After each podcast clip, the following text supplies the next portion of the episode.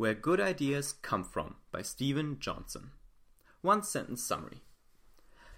Where Good Ideas Come From describes how the process of innovation is similar to evolution and why good ideas have to be shaped over time, built on existing platforms, require connections, luck, and error, and how you can turn something old into something new. My favorite quote from the author is Chance favors the connected mind. Steven Johnson. Haha, evolution really seems to be the theme of the week. First, the selfish gene, then the evolution of everything, and now this. I had no idea this book would also draw many parallels between the concepts found in biological evolution and how innovative ideas make their way into reality, since it was very much an impulse read. I'm glad though, because after reading about evolution so much, this made a lot more sense. Author Steven Johnson has written nine books, frequently contributes to the New York Times, the Wall Street Journal, and the Financial Times, has founded several startups, and now runs a TV show about innovation called How We Got to Now. Here are three lessons from one of his most popular books to help you come up with more great ideas yourself. 1. Platforms function as springboards for innovations. 2. You can make lucky breaks more frequent by sharing your ideas with others. 3. Look at old things and think about how you can make them useful again. Ready for a trip to the fountain of great ideas? Let's take a walk. Where good ideas come from. Lesson 1. By building innovations on existing platforms, you can leverage accomplishments of the past. This answers the question how does innovation connect to the things and innovations we've made in the past? In ecology, there's the concept of keystone species. Imagine there's a small forest close to your hometown, which hosts almost no predators. This is a great environment for small mammals like rabbits or rodents, and chances are their population will grow fairly quickly. However, exponential population growth among just one species usually leads to a scarcity of resources quite fast. If the rabbits eat all the plants, there'll soon be nothing left. If you dropped off just three wolves on the island, they'd take care of the problem by diminishing the rabbit population back to a healthy level, and plants and other species can grow back, forming a more natural equilibrium of the island's ecosystem. In this case, the wolves would be the keystone species, because they are of crucial importance to the well-being of the ecosystem as a whole. Basically, the wolves are a platform for many other species to thrive on. In innovation, the same thing happens. For example, when the GPS, which is short for Global Positioning System, was released for public use after being developed by the military, many products started to rely on GPS to make new things possible. Car navigation systems, Google Maps, restaurant review apps, and most recently Pokemon Go. Platforms often lead to multiple levels of innovation too. For example, after Pokemon Go's wild success, many apps have been created to help people succeed in the game, building on top of Pokemon Go. Similarly, Twitter could only be built because the internet existed. Now, countless apps have been built to work only with or for people with a Twitter account, thus stacking innovations on top of each other, thanks to using previously developed platforms. Where good ideas come from. Lesson 2. Facilitate lucky breaks by sharing your ideas with others in a physical or intellectual space. This answers the question what is the role of relationships and networking in innovation? Do you know why Google's cafeteria is a place designed to be so much fun you don't want to leave? It's so you stick around, talk with people, and come up with great ideas. When creative people hang around with each other, good things are bound to happen. The more ideas collide, the more lucky breaks will happen, where sudden insights take innovations to the next level. For the same reason, innovators like Charles Darwin or Benjamin Franklin like to work in something Johnson calls slow multitasking mode. In this mode, they worked on several projects simultaneously, but switched only occasionally. For example, if you work on your blog for four weeks straight and then switch to an art project for two weeks, you will still get a lot done, but can transfer your learnings from one to the other. The other project will stay in the back of your mind, allowing you to subconsciously make new connections. But remember, Just working on your ideas all by yourself all the time will eventually make you turn around in circles. So be sure to openly share your ideas with others frequently, and you'll break through mental blocks much faster. Where good ideas come from, lesson 3. A great way to innovate is to take something old and tinker with it to see if you can make it useful again. This answers the question what is a cool way to practice your creativity and coming up with ideas? In biology, there's something called exaptation. It means a feature that was originally developed to serve one specific purpose is now being used in a completely different context. For example, birds evolved to have feathers in order to be able to regulate their temperature. They can expose their heads and feet to cool down or hide them beneath their feathers to stay warm. But what are birds, birds most popular for? Flying. Of course, they could never do it without their feathers, but funnily, that's not what they developed them for. Ideas are often repurposed too. Trying to give something old a new use is one of the best ways to come up with good ideas. The World Wide Web was originally just a network for scholars to get easier access to research material. But when people discovered it had come in handy for shopping, an entirely new use of the network was found. Johannes Gutenberg based his printing press on something that was over 1000 years old at the time, the wine screw press. As it turned out, the ancient tool used to squeeze juice out of grapes was just as suited to press metal type pieces covered in ink on flat paper surfaces. And voila, the way is paved for modernity to flourish. So the next time you come across something old and seemingly useless, stick with it for a while and think about if you could make it useful in an entirely new way. Here's what I learned from Where Good Ideas Come From by Steven Johnson. One thing I read about really made me both excited and aware of a flaw I have, which is uh, something I want to talk about.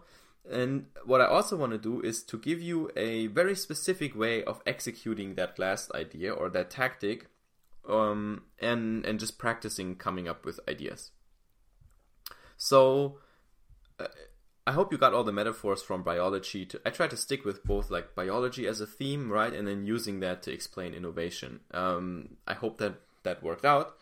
Now you get the platform idea basically right. So larger platforms create smaller platforms, which create smaller platforms still, and so the idea stack, the innovation stack rises and builds on top, on top, on top. So uh, that's pretty straightforward.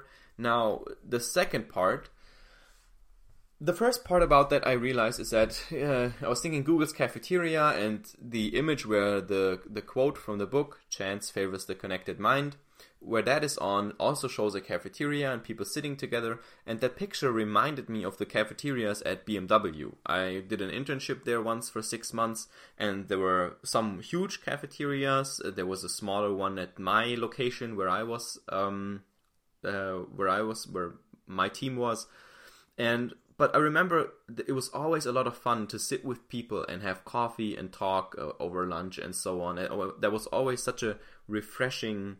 Um, there was always a fresh breath of ideas, and I never felt bored or that my mind needed stimulation. I realize I've lost a lot of that because I don't work anywhere where I go every day. Um, and so I need to make an effort to have these interactions, right? When I'm at school, it's a lot easier. Right now, I'm in my hometown. I'm mostly by myself. I take a walk by myself. Or, yeah, I talk with my family and so on. But it's not the same thing, right? When you, when you go to a cafeteria where everything is like buzzing and there's lots of people and talking. So in the long run, what I want to do is, given I would, I want to probably stay solo and stay a writer, is I want to either work at a co-working space, so basically book some office space where I know other people are and work, um, to to have someone to do this with, or maybe take a part-time job somewhere where uh, I can do that, or just mm, be really good at scheduling regular meetings for lunch and coffee with friends and so on and so on. Uh, because not not just obviously because it helps with creativity and everything, but it's also just a nice touch, right? To be around people, like it's kind of cool. So I realized this is something I need to get better at. Maybe you have a lot of opportunities to sit and talk with people. Uh, good for you, I hope. Um, but if not, then uh, just something to be aware of. Uh, the other thing, and this is something I noticed, slow multitasking mode. Yes, yes, yes. I am in slow multitasking mode and I only realized it now after reading it. So I, I, I do this, right? I have my basic practice basically, which is the newsletter I send out every Saturday and that comes with um, I changed it recently. It comes with a new free article on Medium, a Medium members article, a book summary and a, an answer on Quora, and then just a, a few little tidbits about what I found useful, what made me laugh, what made me think. So the newsletter is sort of my core practice, right? I always do that, right? But then the rest of my time I try to spend on project after project after project. And this project switches usually, hmm, I want to say every month or two or so. It depends, right? Right now I'm recording summaries and I'm going to do that for all of October. That's that's pretty much the only goal I have in October. Um, then in November, I want to try a couple things, right? I want to do video courses and uh, make a little headway with that. Uh, but I have always stacked projects on top of each other, and I want to say they're in duration probably between two and six weeks or so. So usually every two to six weeks, I switch focus on something else, and I found that really, really helpful. Like it works. Like you get one project out of the way, move on to the next one uh, for me, it works. Maybe just think about what your sort of multitasking schedule is, how many things you're working on simultaneously. Um, just a little bit to think about that. It's helpful to just be aware of what you're doing, right? And whether you want to change something. Now, quick exercise, really, really cool. I remembered this. I don't know if I read it somewhere or if I came up with myself. So the idea is uh, if you want to practice having ideas and combining old and new things, uh, what you can do is think of the next two words that come to your mind. Just random, two random words. Okay? Uh, I just had candle and book. Okay? Um, so now, what I want to encourage you to do is try to come up with a use where you combine the two that's it, really. Uh, I remember at one time I had lawnmower and socks, and then I was trying to think.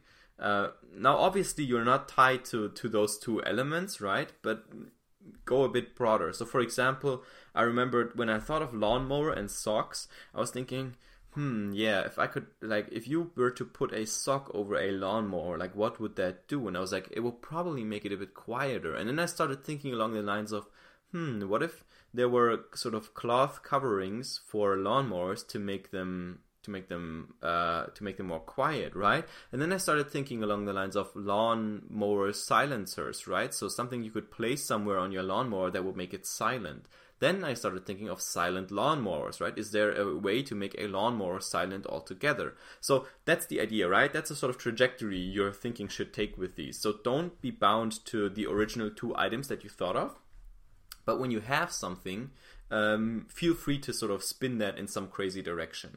Now, with books and candles, I mean, people have lit candles to read for a long, long time, right? Um, but what if there was a book that, so because it's to read in the dark, right? So if I think along those lines, then uh, when I remember when I was a kid, I would always read under the covers with my flashlight because you know it was bedtime and I was supposed to be sleeping. Um, but what if there was a book that, if you opened it, no matter what page you opened it, there was this sort of dimly lit glow that you have from a candle, but it was on the page, so you could just read it and you wouldn't need a flashlight. Now that would be cool, right? A book you can read in the dark, basically. See, and that's like how I that's how you would do that this way. Uh, obviously, that requires some practice, uh, and and uh, yeah, it just requires practice really. So. Uh, think of random words. You can also do something where you go online and have a random word generator. Just put it on Google random word generator and generate the words yourself and then try to combine them. And then you just try to think of a new idea that combines these two elements. Sometimes it will be something old and something new. I mean, books and candles is kind of old and new, right? If you think how old candles are and how old books are. Um, and sometimes it will just be new things, but that doesn't matter. On a side note, uh, I want to tell you like what this can lead to. Um, the CEO and editor in chief of Better Humans, Tony Stubblebine, which is a large publication on Medium, that has almost 200,000 followers. Um, he came up with a new productivity tactic he called interstitial journaling, right? And what he did, how he came up with this, is that if you know the Pomodoro technique, it's uh, you work in 25 minute blocks and then you follow them up with five minute breaks. So you work for five minutes focused on a task, no distractions, and then you give yourself a five minute break. Now he thought, hmm, what if instead of using that break just to, you know, surf the web and do something distracting, what if I try to do something productive with those five minutes?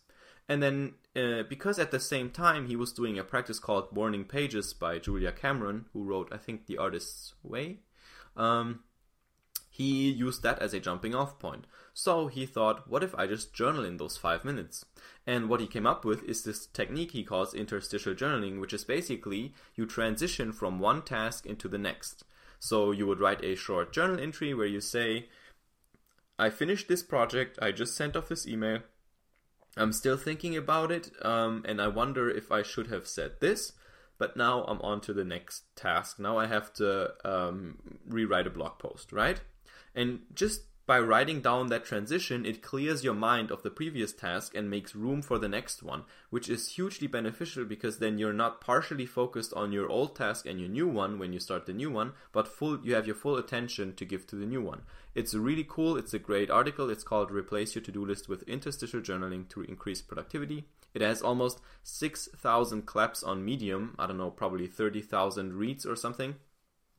Uh, so lots and lots of attention, and that's all he did, right? He combined two ideas. So that's where all that can take you. Uh, I hope you enjoyed this little uh, journey down evolution line and thinking about ideas and innovation. Steven Johnson, Where Good Ideas Come From. Awesome book. I will see you on one of the next summaries.